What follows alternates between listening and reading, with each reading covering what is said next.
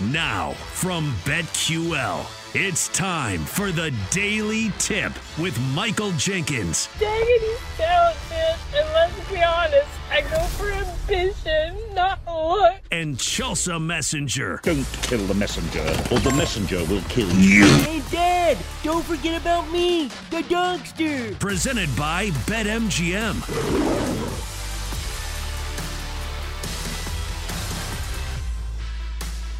Rise and shine, people. It's time to make some money betting on the N F L. In this segment, we'll take our first look at the upcoming week in the N F L. Then at seven twenty, it's on to the futures market as we examine the Super Bowl futures of who wins it all. Then at seven forty, it's a Teaser Tuesday. I'll give you my best teaser legs. I've got two solid ones, and then you guys tell me what the third option should be for my teaser of the week. Jenks, I've got to tip my hat to the people who stayed up late and watched mm-hmm. the disaster of a game that was the Bears and the Vikings. Why are some of these games so bad? Like, I don't remember the games in the N F L having so mm-hmm. many dumpster fire results like in previous years. Like, maybe I'm over exaggerating. And I do remember last year because we had to watch the Broncos in primetime a bunch. So we did watch some really bad games there. But do you think that we are seeing a downturn in good offenses in the N F L? I think we're seeing a downturn in the quality of play overall. And Tom Brady was talking about this last week where he said, we're seeing more mediocrity than we've seen in the N F L in a long time, which is why scoring is down and which is why we see some of these games that are just really bad football. Now, Tom was also talking about how there needs to be more aggressiveness from the N F L and allowing harder hits, which I agree, but also you could also make the argument that no player was more protected in his career than Tom Brady. No one got more calls than Tom Brady. And listen, he earned it, right? He's the GOAT. Both things can be true. But to your point, yes, there has been a downturn. I'm not quite sure why that is, but I think there's a couple of reasons for this. I think as the season goes on, and we're not there yet, but remember the N F L added an extra game. Now, we're not at the end of the season, but football is a violent game. So you've added one more game, and also teams are playing on such short rest periods where, look, we saw the first Black Friday game in history in the N F L. And why did we see that? It's a very fascinating story. It's because that's against the rules, actually. There was a rule in place so that college football can have its place in the football pantheon.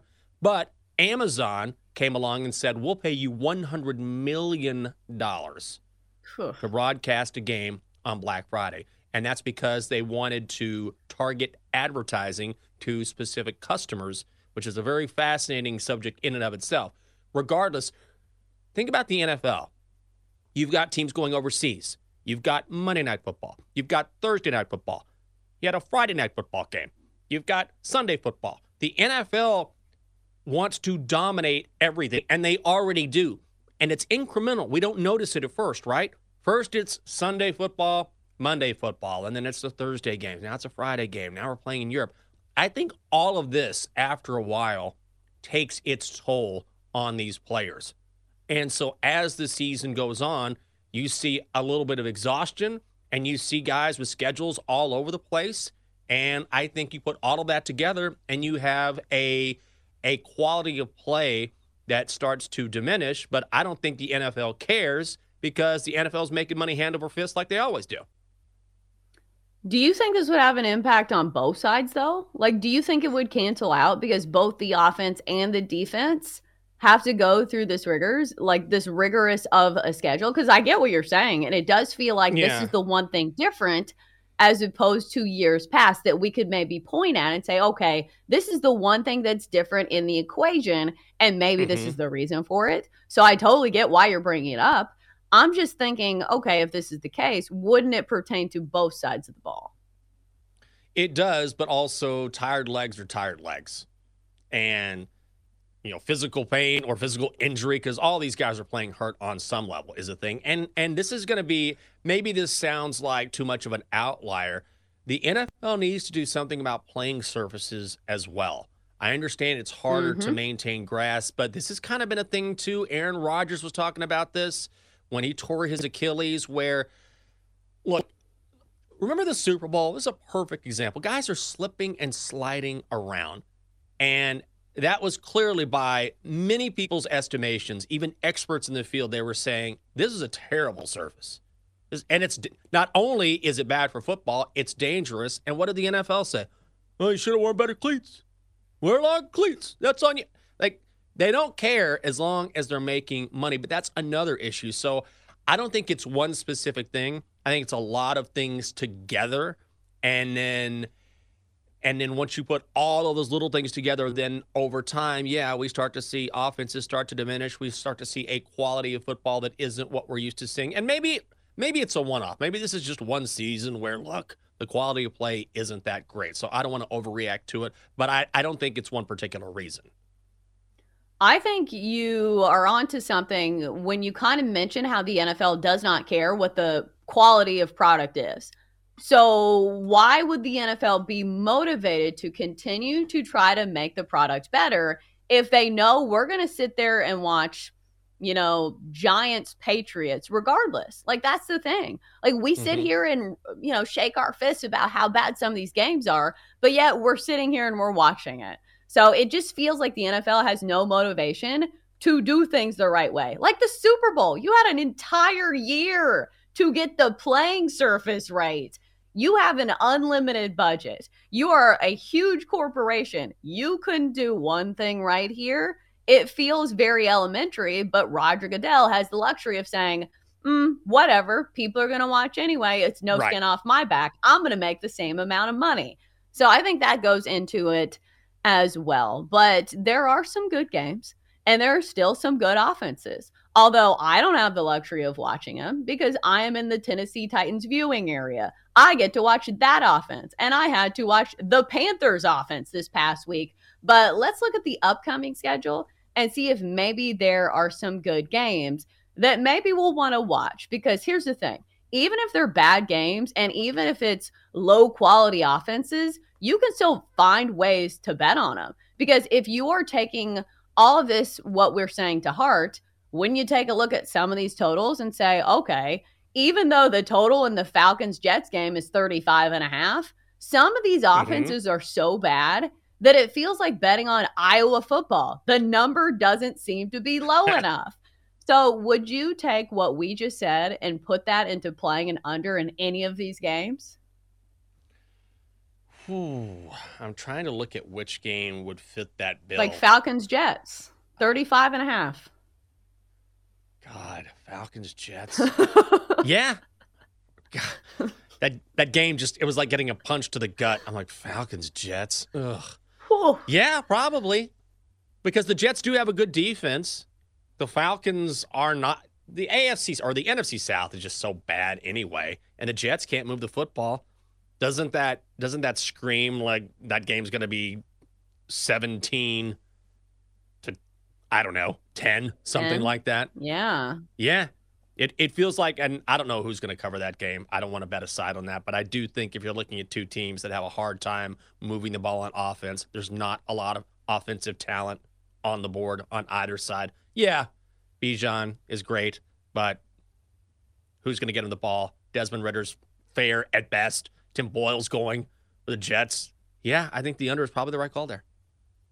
God, I'm looking at this one p.m. slate for Sunday, and it's not looking like it's going to be much better than last week's Sunday one p.m. window. Like, I was just going to ask you, which of these games are you most excited to watch? But I don't see a single game on here that people outside of, like, their viewership are going to want to watch. Like, I'm going to watch the Titans and the Colts because that's, you know, a big rivalry. Yeah. Titans don't have anything to play for, but at least we can see if Will Levis is the answer at quarterback. But Jenks is somebody who is not a Titans fan. Is there a game mm-hmm. on here that you actually are interested in? Well, that is a great question, Chelsa. you know, I will, I will say this. I will say this. This is not a great game, but please hear me out. Panthers at Bucks. And I know, Ooh. garbage game.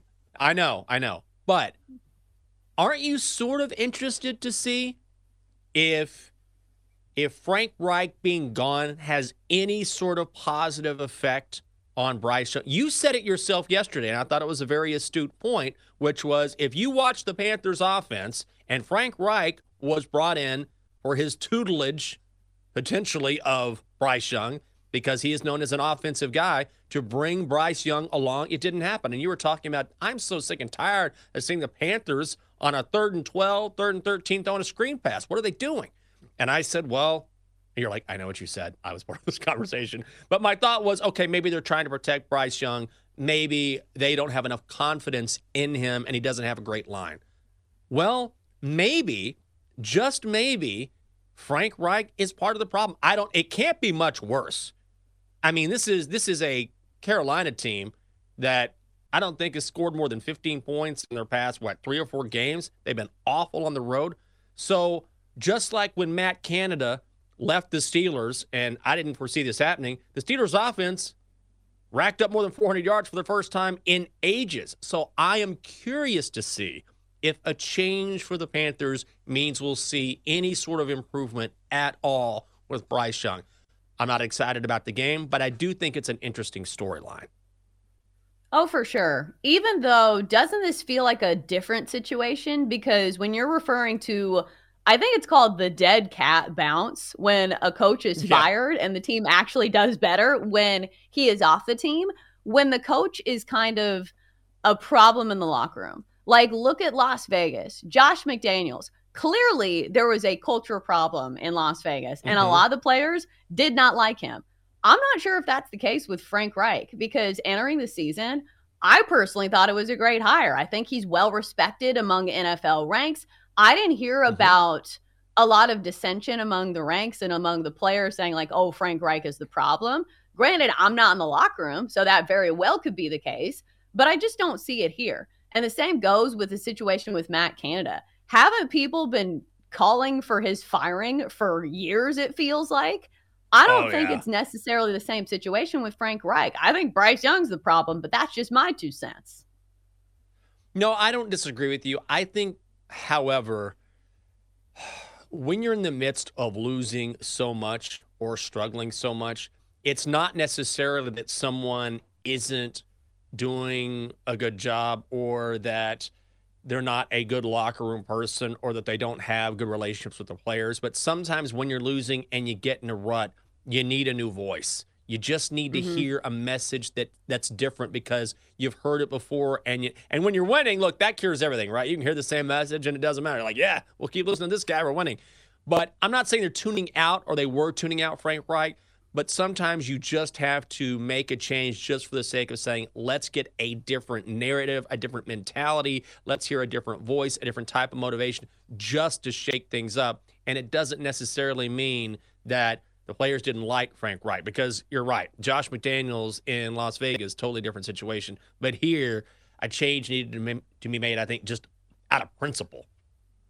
Well, obviously, I think there are plenty of head coaches who have been fired just because the team needed a change. And sometimes it's not yeah. even their fault. It's just an organization that has buried themselves so far with terrible picks, with terrible trades, that now they don't have any good players, it seems like. So I don't know if Frank Reich could have done anything differently, but it will be an interesting situation to see unfold. Looking at some of the rest of these games, do we think Pittsburgh deserves to be laying six points against the upstart Cardinals and Kyler Murray? Mm. Oh. I we've seen money come in on the Cards. Oh, it's five and a half this has now. Gone from, yeah, it's five and a half now. So it's come down from Steelers minus six to Steelers minus five and a half. I don't really want to put my money on the Cards, but I will also say that this number seems way too high.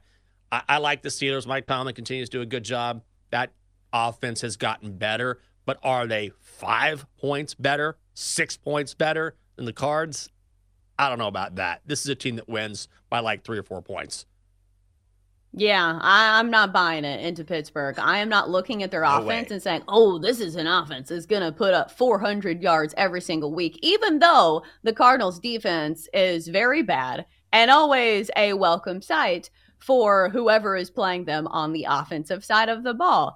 Uh, but some of these other games, the Thursday night game looks interesting. Seahawks uh, and Cowboys. The Cowboys laying seven and a half. Normally the handicap is the Cowboys beat the brakes off really bad teams, but I don't think the Seahawks are a bad team. So I think that's an interesting one, at least if we are talking about the spread. Seven and a half, it, le- it looks a little too high for me, but also a home game for Dallas where the Cowboys offense has been really, really solid. Coming up next, it's time to look at the futures market. Who wins it all? Is it the Eagles? Is it the Niners?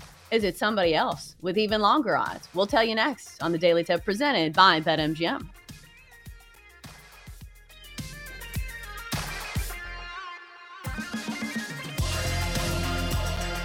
Chelsa and Jenks will be right back on the Daily Tip presented by BetMGM on the BetQL network.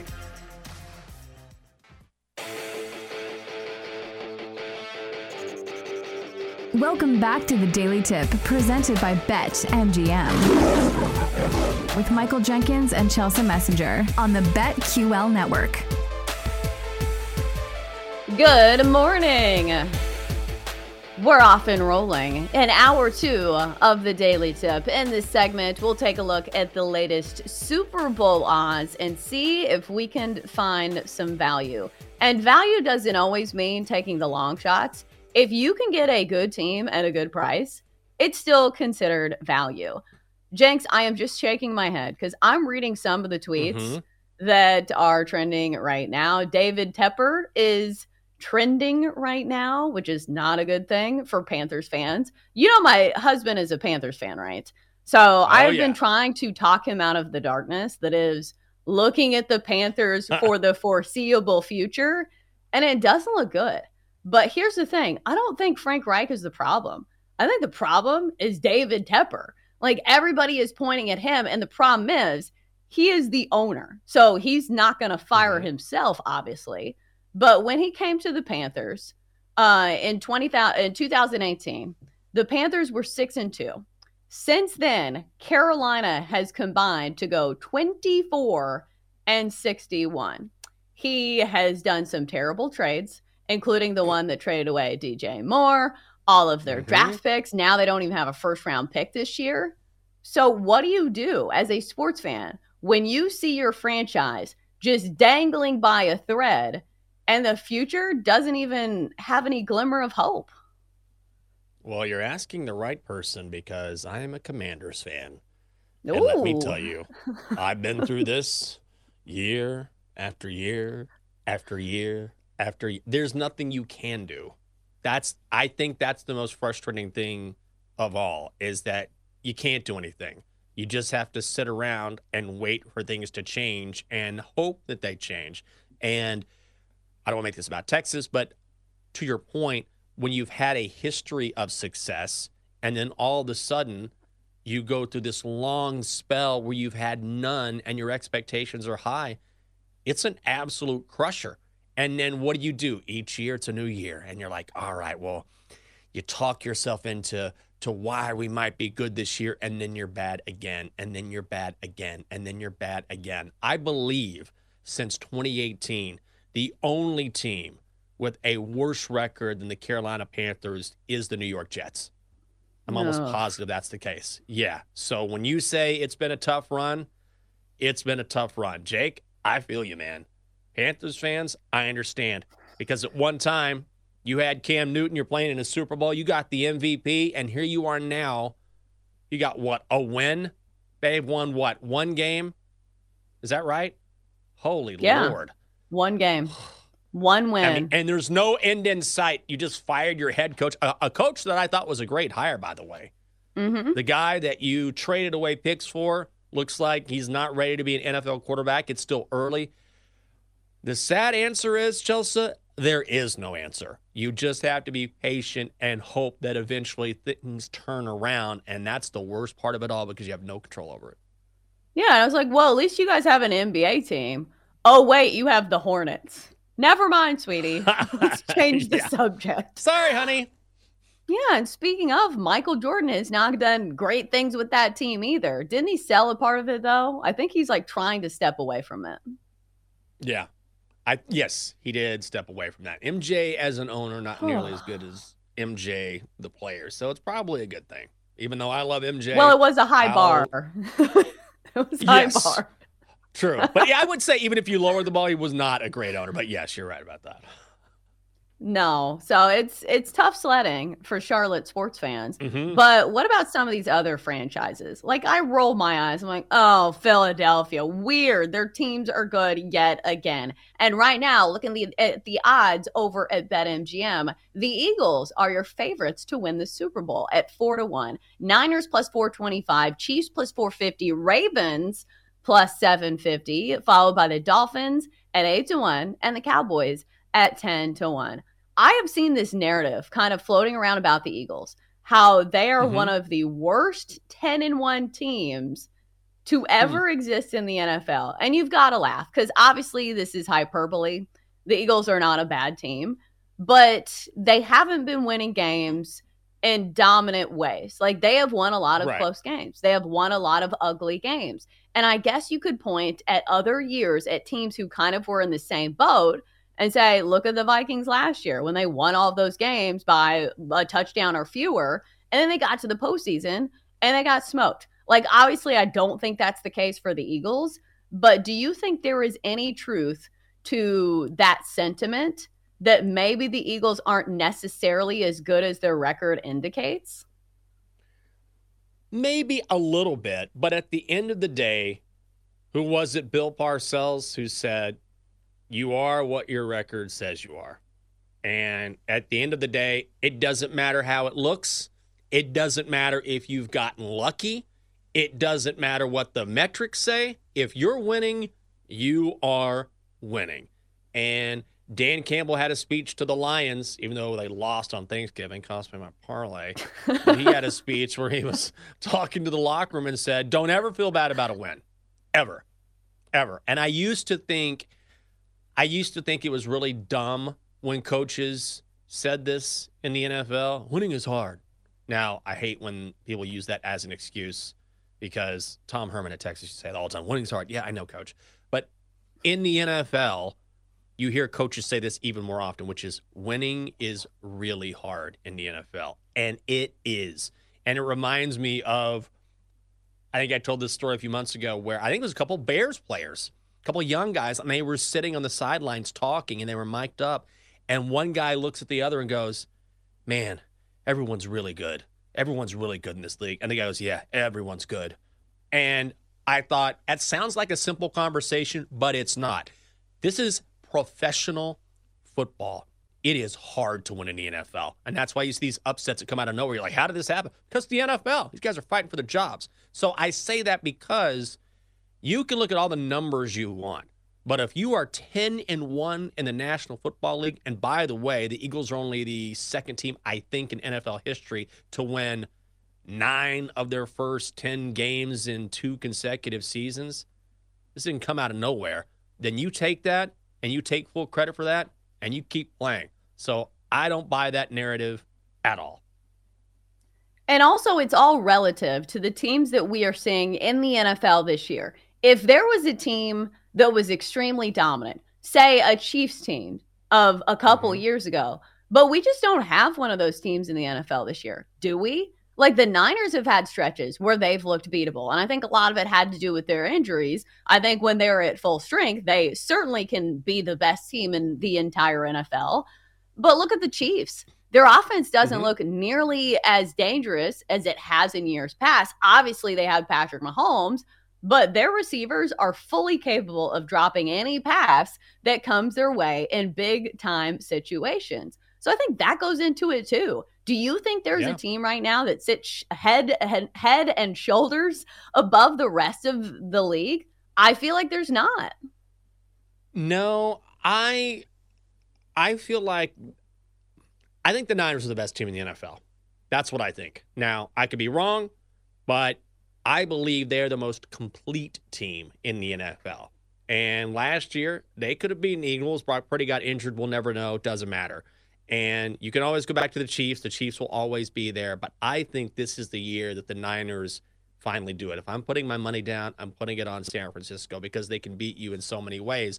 And I think that Brock Purdy has started to erode the idea that while he may not be a top-tier quarterback, he's not just a guy that drives the car. Yes, San Francisco is immensely talented, but there are games in which Brock Purdy is lighting people up. Now, I know any quarterback in the N F L would love to have his plethora of weapons, but he is a very good quarterback.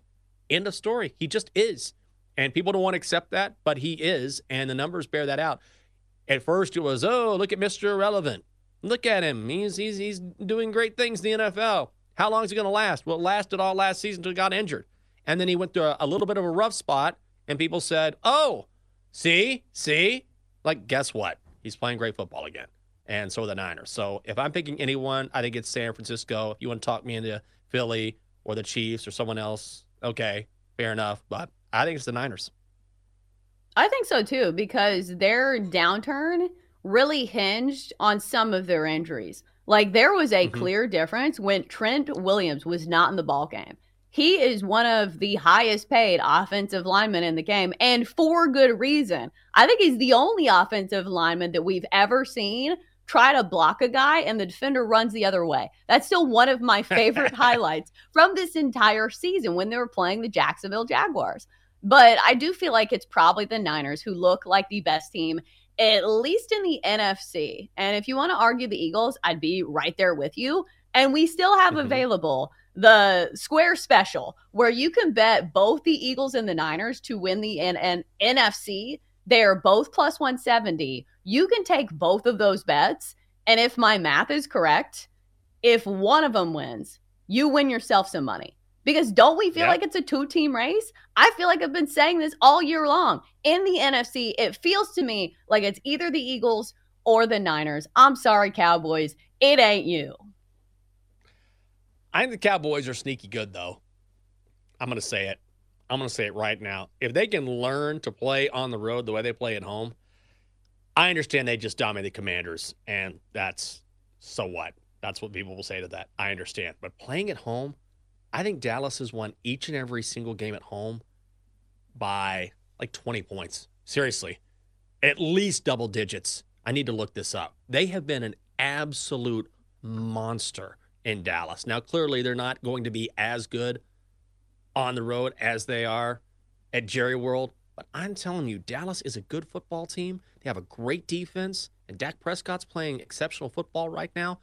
That would be, I don't know if I want to call the Cowboys a sleeper. You can't really call Dallas a sleeper team. But I'm saying we are going to focus on the Eagles. We are going to focus on the 49ers. I don't think it is going to be the Cowboys. But Bill just put this in the chat.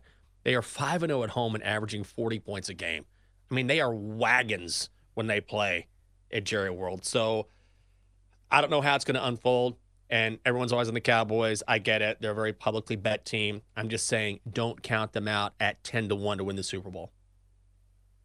I think that stat can be a little misleading because the Cowboys are excellent at beating up on the worst teams in football. Let's yeah. look at some of the home games that the Cowboys have played.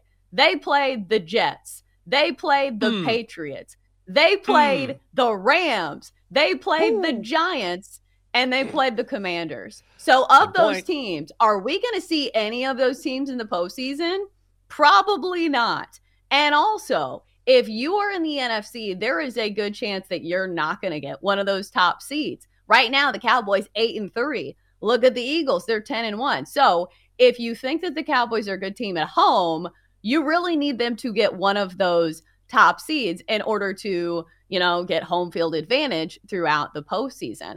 Quickly, let's talk about the A F C though, because do we think the Ravens are a solid value to win the Super Bowl at plus seven fifty? Because just looking at the numbers alone, I feel like at that price, that is the one team I'm looking at and saying, okay, I think there's a chance the Ravens win this thing, especially if you're giving me plus seven fifty. Yeah, I like the Ravens. The Ravens aren't sexy, but they just get it done. And that defense is something else. And you've got an M V P candidate in Lamar Jackson. I, I think I, and this is probably me being too negative when it comes to Baltimore.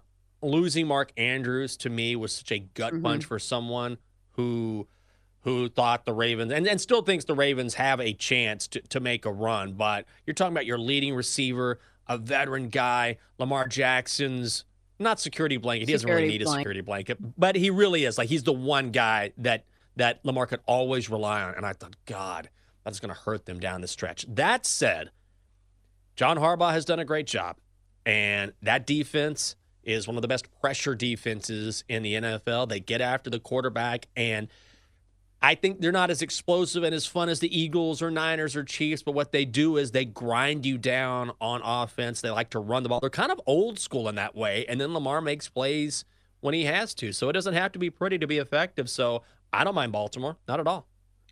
Especially because looking at the A F C, I feel like if we are talking about a one-game sample size, like we're going to see in the postseason, I feel like the Chiefs are beatable. Like, there are not a ton of good teams in the A F C, but doesn't it feel like mm-hmm. the case this year that the Chiefs aren't blowing out people? I think nobody's going to be shocked if they win the Super Bowl. But again, it feels like a team that's beatable. So maybe that's an area where you can get some value. I'm trying to find some other teams in the A F C.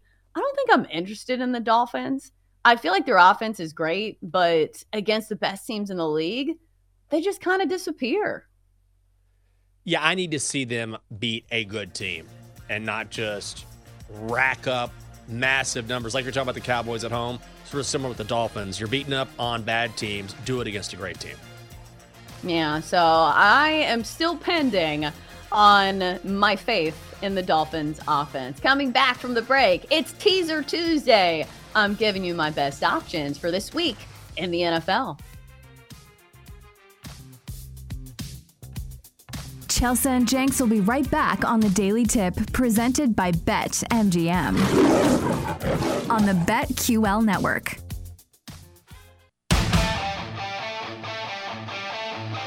Let's get back to the Daily Tip with Chelsa Messenger and Michael Jenkins, presented by BetMGM on the BetQL network.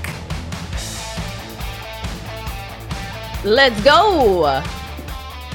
Hope your week is off to a wonderful start, and if it's not, maybe we can focus on the week ahead and maybe a good teaser play for this week in the N F L. In just a couple of minutes, I'll give you my teaser legs uh, for this week's teaser.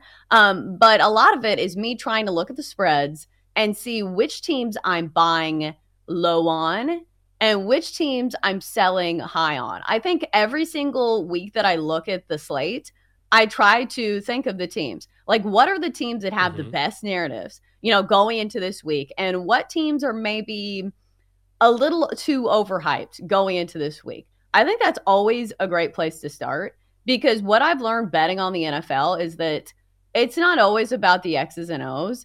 It's simply looking at the market and how it stands on some of these teams. Jenks, have you tweaked your strategy betting on the N F L over the years? Because I feel like this is the only sport where I kind of take that approach. Like in baseball, I kind of trust my instincts. Mm-hmm. It's based on like starters or, you know, rest or yeah. which players are hurt. But in the N F L, I feel like more than anything, you have to consider the market. Yeah, you do. I I don't know if I've tweaked my approach. I think what I've gotten better at is, and I think this goes for all sports and not just the N F L, is... is not falling into traps and not falling into narratives, where I used to, and I think the public can get caught up in this too, is, okay, well, this is an obvious play. There's no obvious plays in the N F L. If you see a play that seems obvious, then take a look at the other side. You might be right. You might be right. Your instinct may be right, and sometimes the square side is the right side. But if you see something like, oh, it's a sure bet. Oh, dude, I, I can't believe this. Take a pause and take a look at both sides. And then secondly, I also think that if you're talking about the N F L, it's easy to get caught up in what happened one week before. And sometimes it's it's much better. In fact, most of the time, it's better to take a step back and say, all right, that's one game. Let me look at a trend, or let me take sort of an, a top-down view of the season as opposed to one week. The Broncos are a good example, because everyone remembers when the Dolphins dropped seventy points on them. But since then, the Broncos have been one of the best defenses in the National Football League. They've won five straight, and they've done it with their defense. So if you got caught up in one game saying, I can't believe the Dolphins dropped seventy on the Broncos, the Broncos sucked, well, you'd be out a lot of money right now. So that's what I've gotten better at over time, is not getting caught up in these week-to-week results, and I think it's probably helped me just do more analysis and not get, not have the, these knee-jerk reactions.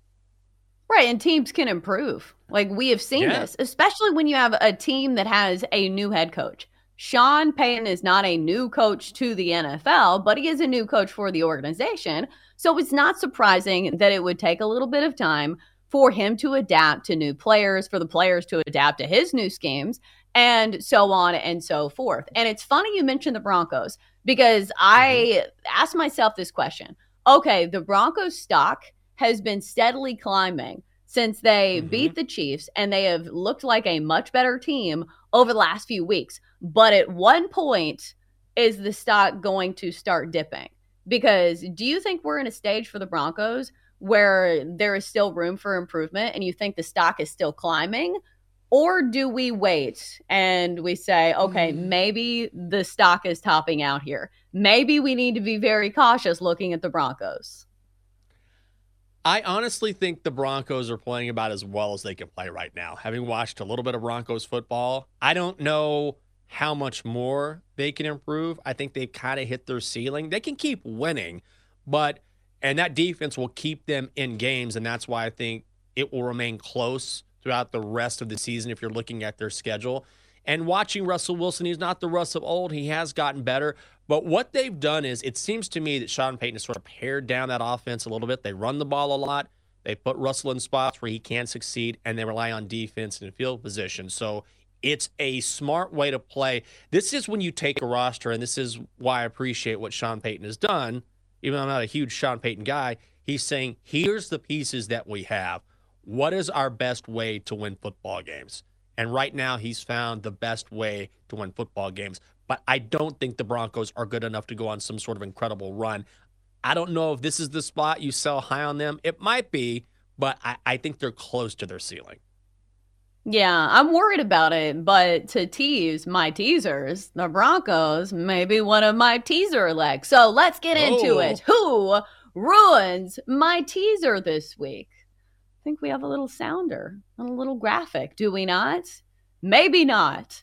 Maybe we need Vanna White here to point to the board. Uh, just kidding. So let's get into my teaser teams. We've been talking about the Broncos, and they happen to be one of my teaser leg options this week. So the basic line is the Texans laying three and a half at home to the Broncos. If you put it in a teaser, which if you're new to teasers, you get six points in your favor. So the Broncos, instead of getting three and a half, are now getting nine and a half points against the Texans. We know the story on C J Stroud is that he has looked like the best rookie quarterback by far of any quarterback in the league. But like you said, the Broncos have been playing really well. And I think mm-hmm. the key for the Broncos to keep it close here, because I just need them to lose by nine or fewer points.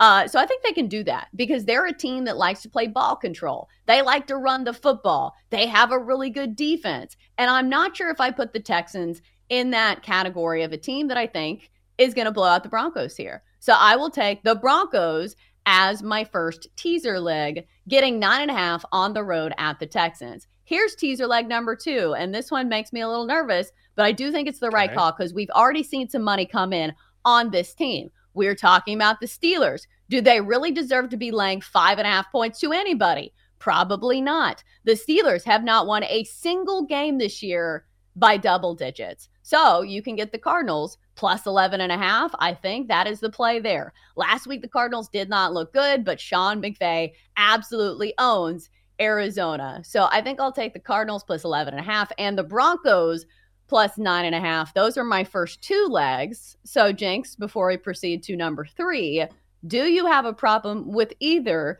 of those teaser legs? Hmm. No, I don't, Chelsea. I like your teasers. I'm always a fan of your teasers. I, you know what scares me? Honestly, the Broncos scare me just a little bit, just because the Texans are at home. They have an explosive offense. I, I, I, I believe the Broncos can keep this close just because of their defense. But if you're talking about them maybe hitting a ceiling, this could be a spot where they just have an off game. It's hard to win six straight in the N F L. I think that's the one that scares me more than anything else. But also, you get the Broncos defense against a rookie quarterback, and I understand that C J Stroud is having a fantastic season. He's still a rookie, so I still like it, but that's the one that worries me. I also think if you can run the ball with the Broncos, that's when they can be really successful. Like you said, if they're not yeah. relying on Russell Wilson too heavily, that's when they mm-hmm. have put up really good numbers. And so far this year, Russell Wilson actually has really good numbers. I don't have him in front of me, but his touchdown to interception ratio is actually really good. Here it is, twenty touchdowns to only four picks this year. Those are pretty solid numbers for a quarterback that looked to be in the dumpster just last season. So let's look at a third option. And this is where it kind of gets tricky because I do like those first two, the Cardinals and the Broncos. But this one looks almost too square for me to take it. The Eagles are getting two and a half points at home against the Niners. Yes, the Niners are probably the best team in football. One could make the argument that the Eagles are. Mm-hmm. But if you put them in a teaser, the Eagles are now getting eight and a half points. I have actually seen this situation before. Wasn't this the line for the Chiefs game? And I thought to myself, hmm, maybe we should put the Eagles in a teaser.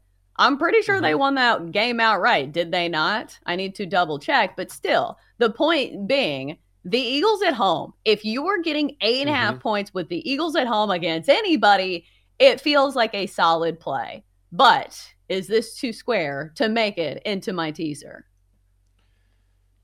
I like it. I, I can't imagine the Eagles getting blown out at home by the Niners. But I will say this, this is a bad spot for the Eagles. Mm-hmm. And there's a reason why the spread, at least, has gone from, what, Niners minus one and a half to Niners minus two and a half. And it's because the Niners have had ten days off. Remember, they played on Thanksgiving. So you're talking about a team that's going to be well-rested against an Eagles team that had to go to overtime against Buffalo and had to rally from behind. I can assure you, if the Eagles fall behind against the Niners like that, they're not rallying against that 49ers defense like they did against the Bills. So I, I can't imagine the Eagles at home losing by that many points, but I will say it's not a great spot for the Eagles considering that they had to go to the extra session and the Niners are just waiting around. Yeah, especially because look at the schedule that the Eagles have played. They mm-hmm. have played the Cowboys, Chiefs, Bills in overtime, and now they get the Niners, and then the week after they get the Cowboys. Like, what a gauntlet of a stretch mm-hmm. for the Philadelphia Eagles. And here's the thing about the Eagles. They have played some bad halves of football. I don't think you can necessarily get away with that if the Niners are playing the dominating football that we know that they are capable of doing. Like, we have right. seen kind of cracks in the armor for the Eagles where sometimes their run defense doesn't look especially stout. And, you know, who better to take advantage of that than the Niners, who have a great offensive line and some of the best weapons on the offensive side of the po- football in Deebo Samuel, Christian McCaffrey. So I think that's why the line is where it's at. So maybe I'll take them out of the teaser, and maybe I will just play the Niners on the money line, minus one forty-five. Do we like that? Uh, or do you think the Eagles drum up some more magic? No, I don't. I, I love the Niners here. I will not be here on Friday for our pick six, but if I were doing my pick six, I would take the Niners. This is a great spot for San Francisco, a great spot. And you were saying it earlier, I don't really believe this narrative, but if the Eagles are truly lucky to be ten and one, I don't think they're lucky to be ten and one. I do agree there are times when they haven't looked as dominant as we saw last season. I just think it sets up really well for San Francisco here. So I would take San Francisco. And plus, you're getting it less than a field goal. So Niners minus two and a half would be a play I'm on. Yeah, that or the money line at minus one forty-five, yeah. even if it's a nail biter down to the final seconds of the game. Because I do think at some point the Eagles are going to start losing these close games. And the Niners, really, really good. In fact, some would say they're the best team in football. All right, so coming up after the break, we take a full look at the full slate. Our first impression rose handed out next on The Daily Tip presented by BetMGM.